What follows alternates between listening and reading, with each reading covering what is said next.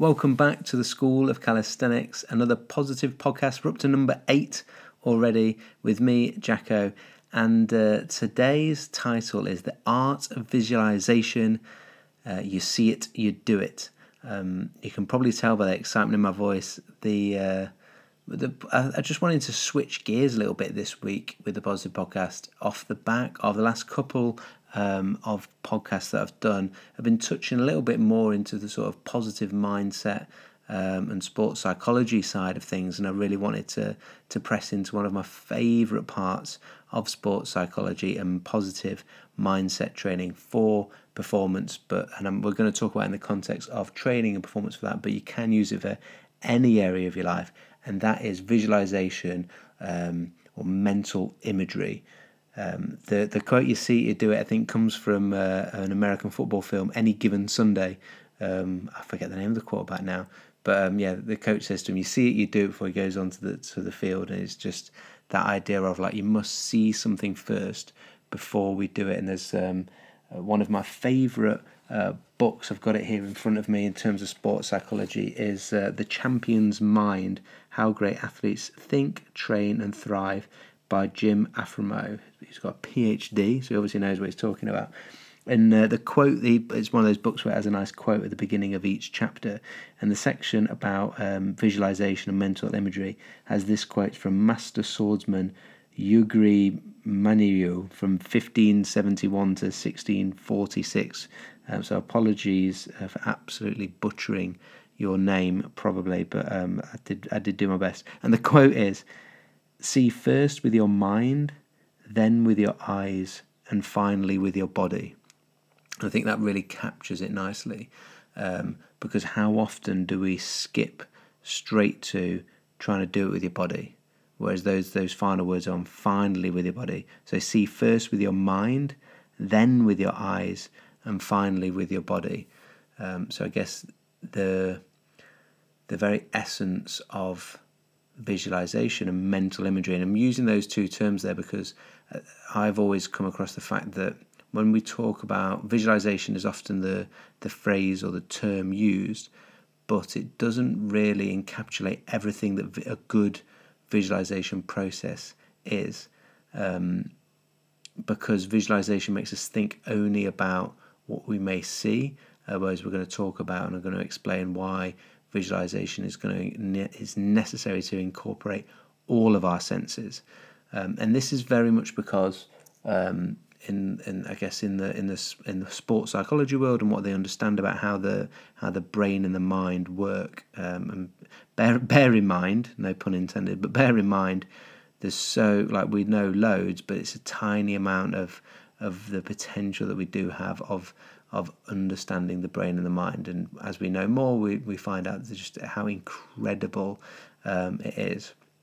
And I always have explained it like this in the past uh, when I've worked with athletes um, and wanting to explain visualization and um, and try to encourage them with it and explain why it will potentially be very beneficial for them is um, the example of dreams when you um, we've all i'm sure we've all had it where you wake up from a dream and it seemed so real that you're like uh, i would have it more so where i'm like my dreams of these type that, that feel very real tend to be ones that make me feel anxious. And i'll wake up and i'll be like i'll feel a bit panicky. I'll feel a bit anxious as if the actual dream has actually taken place.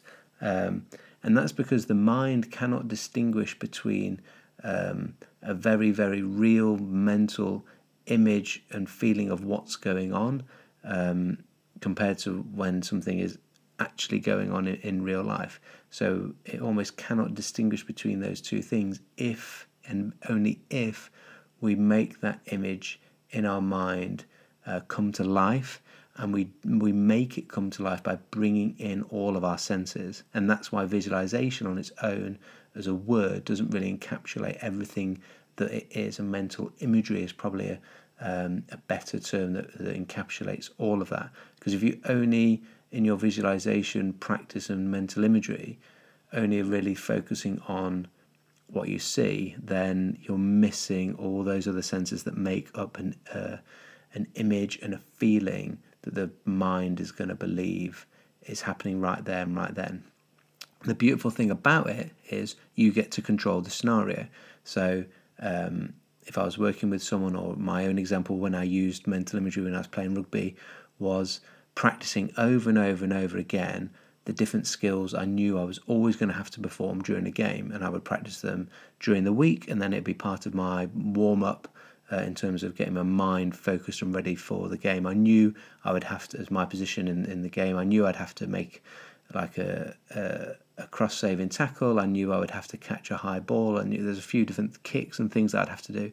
And so rather than going out and practicing hundreds and hundreds of them in, in reality, in that actual um, physical person, you can get so much more practice done and repetitions by using mental imagery. And the beautiful thing about it is you're in complete control. So you can make sure that that um, that kick you practice or the, the handstand that you are going to do in your mind's eye is perfect. You you are in complete control of that. The challenge is when you first try and do it is you don't have the, we almost don't have the framework in our mind of like what that perfection is potentially um, and what that feels like. So you've got to try and practice and work on that. It's not something that happens overnight. You're not just going to close your eyes and imagine yourself doing a handstand now. Um, if that's your goal, for example, and it be and it be a perfect, you're not going to generate a perfect image of yourself necessarily. You might do, but not necessarily. Um, and it may be a little bit more of a, a wish and a daydream rather than a, a real mental image of you performing that handstand as perfect as you possibly can or as you want to it takes time, like anything, it takes practice. So it's a skill. A mental skill is just the same as a physical skill. But what we can do is we can practice those over and over and over again in our mind's eye, and um, and we don't get we don't get tired, and we don't have to physically recover from those things. But we are starting to to wire the brain um, to believe that that is happening. And when you get into certain scenarios, you're almost pre-programming the brain and the mind to to create certain shapes and react in certain ways and in the way that you want to because you're in complete control of that. But like I said, it's going to take a little bit of time. So, um, some of the things that are really important about it, you've got two options in terms of practically doing it. I want this session to be very practical, this podcast that you can take away and actually go and uh, do some visualization and, and, mental imagery yourself. Um, I'm using information that I've used with um, all the athletes that I've done mindset practice with um, in the past, and um, it's something that yeah you're going to be able to take away and do straight away. Hopefully, well, that's my encouragement to you. Um, so, two options in terms of how you do it. Um, you're going to find one a little bit more comfortable than the other, probably. And I would say if you've never done it before, experiment with both. But one um, is is seeing the scenario in front of you or your training environment, whatever it is you're doing, out of how you would normally see it, out of your own out of your own eyes, or you can do it in the third person, so where you'd be, it's as if you're watching yourself on TV or watching yourself from outside doing it. Um, I always found doing it in the first person, like what I would see out of my own eyes, most beneficial because then when I went into those scenarios that I've been practicing, the, the visual input that you get in is exactly is exactly the same as you do it, but experiment with both. And then what we need to try and do is is then try to try to create that image in our head as one of the senses, so what we can see. But then we need to bring in everything else, what we can smell, what we can taste, and particularly what we can feel. Feel is a very good one. So take the example of like um, that handstand. Your hands are on the floor. You've already done a bit of handstand, but you know what it feels like when you do a good one. So in your in almost when you if you do it with me now as you close your eyes I'm, I'm like if you could see me now I look silly uh, talking into the microphone but I'm squeezing my fingertips like they're clawing at the floor um, and I'm imagining what that sensation feels like and and, and feeling my body above me uh, my hips are in a nice control my feet are going up towards the ceiling I'm, I'm, I'm creating a nice long strong shape uh, through my shoulders um, and I'm looking down at the floor between my hands and I can and I can see it I can imagine it there and I'm making it really really come come to life. Um, I'm trying to imagine how how do I actually feel internally during that process as well as externally with my hands on the floor. What's my breathing like? Am I holding my breath? What's the environment around me like? Um, where is my favourite place to handstand, or where would I love to handstand the most? Um, and I hold it and I make those corrections. My, my feet are going a bit far over the top, and I pull them back by clawing at the floor of my feet uh, with my, my with my fingertips. Um, so that's the type of thing we need to be. We need to be generating that image and that whole experience using all of our senses, um, external feelings, internal feelings, what that looks like, how you're how you're breathing. Um, you know that would give you sensation of like what's going on in and out of your mouth, so you get some sensations through there. You might get some taste, um, what you can hear as well. Um, try to bring all of those in to make that that image as rich and as real as possible. The more you do that, the more you practice, the better you'll get at that, and the more you'll see that transfer through into your training. So it's really great for uh, things that you've got sticking points with. Um, I'd imagine um, it being great for those struggling with a transition on a muscle up. If you're doing a ring muscle up, saying you just cannot get yourself through the rings. Um, do if particularly if you've done something where you've used a band to help you through that transition, you then know what that feels like. You've actually done it. You just need to be visualizing that without the use of that band. Um, you know, don't get me wrong. The caveat to this is that you need to also do the strength work so that you get strong as well. But certainly the um, for the the process of learning that new movement pattern that you've not quite nailed yet, um, and that skill of that movement and the quality of that movement, uh, visualization is definitely going to help. It's like you, all people have used it for a long time, and if you, any of the top athletes in the world have all um, used it. I remember hearing a story about Wayne Rooney um, asking the kit man. Um, before the game at the weekend, he'd always want to know what kit both teams are wearing, so that when he was at home doing his visualization, he was doing it in imagining in the stadium that he knew he was going to be playing in, in the right kit that he was wearing, in the right kit that the opposition were wearing in, because that level of detail is important. That's the level of detail that the brain is going to believe. Um, and then also, that's the level of detail that he's going to then see when it happens in real life. Um, and so, what the idea being that when we then, when the brain gets this input in, it's you've almost pre-programmed. Okay, when my handstand my feet start going over the top, I've practiced in my mind so many times that I grip with my fingertips and I pull myself back, but not too far, just to that beautiful balance point, and then I hold that position again. And you're starting just to to cue exactly what you want your behavior to be um, for these skills and these things that we're training in. So that is uh, is visualization in a nutshell. My encouragement is to to try it. It's not as complicated um, as you may or may not have thought. If you did think it was being complicated, it is an, it is as simple as you got to practice. You might close your eyes, you might not close your eyes, but you're going to practice in the first or third person, and you'll be uh, trying to make that image um, of yourself as rich as possible. And it's not just the image isn't just what you see; it's all of those senses. Um, and don't be discouraged if it feels a bit weird at the start and it you don't necessarily feel you might do you might kick up to your handstand or you do your frog to handstand or whatever and you might in your in your in your when you do it you might your your mental imagery I mean you might fall over because you just haven't give yourself the permission to do this perfect this beautiful handstand that you want to do. Um, aim for perfection in our visualization. Um, not that we necessarily have to be perfect when we go out and do something physically, but if you're aiming for that perfection, it gives you um, more margin for, for error when we go and then do it physically. Um, and stick with it. It's a skill. It's going to take time to to practice. Um, find a time in the day where you tend to daydream, and rather than just daydream, use it as the time to do some real um, positive work on your on your visualization. So for me, um, a good time used to be either before bed or actually my greatest um, visualization sessions used to be in the shower. Five minutes, and I was always in the shower. Love it, love it, love a shower. Being there for five minutes, just daydreaming normally. And once I started to take this seriously, I was like, right, rather than daydreaming in the shower, that's going to be my visualization time. That's when that's when I'm going to do it. I have a shower every day, so I'm going to then get it done every day. And how many handstands do you think you can do in five minutes whilst in the shower? Obviously, it doesn't have to be the shower. You can choose when you do it.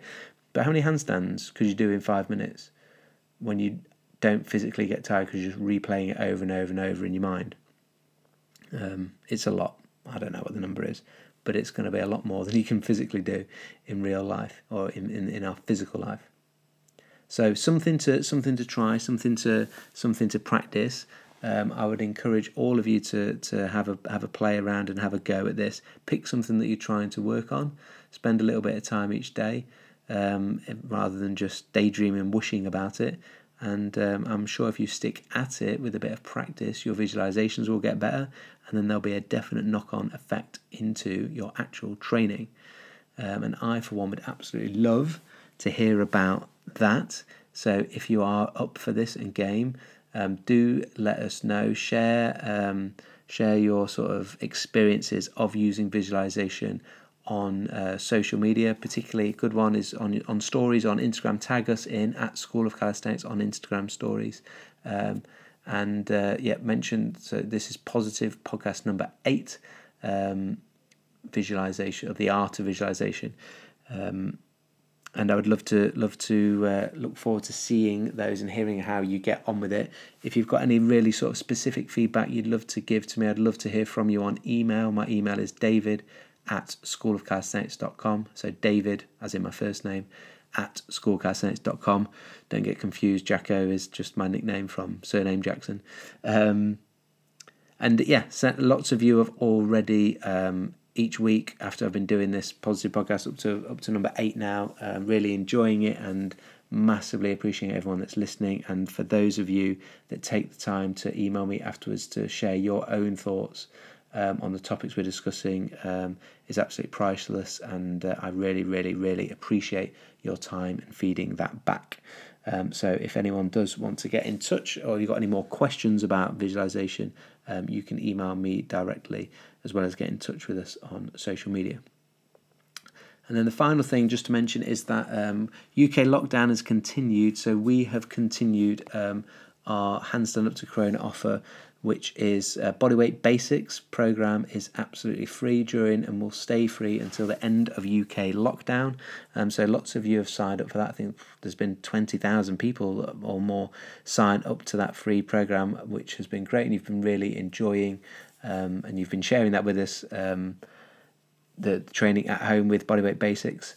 And then we've also got um, the the 50% off your first month's membership um, into the virtual classroom where you get access to uh, all of our programs. On the standard membership you get the you get obviously you get bodyweight basics because it's free but even when that finishes that you'll have bodyweight basics. We've got the beginners programs.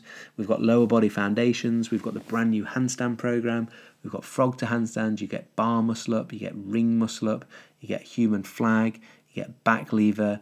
Um, you get the video the full video library. And then there's also the uh, year's worth of uh, of, of bodyweight workouts. So there's one every week, so 52 bodyweight workouts that you can work through uh, at your own time and your own pace. So that is um, there's 50% offer um, on that. The details for that will be in the show notes.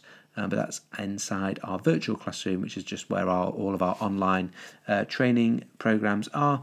And there's an amazing community of people in there waiting to help you uh, progress and share their experiences with you to help you along your own calisthenics journey, whatever your goals may be, whether you're wanting to learn something specific like a handstand or a muscle up, or whether you're interested in, uh, in just your general uh, bodyweight training, health, and wellness, and want to invest in your physical uh, your your physical pension for longevity. Whatever it may be, we want to help you with that. So thank you for listening. Uh, look forward to seeing those of you inside the virtual classroom, hearing from you on social media, and also picking up some emails with you guys and girls. Thanks so much for watching. Until next time, class dismissed.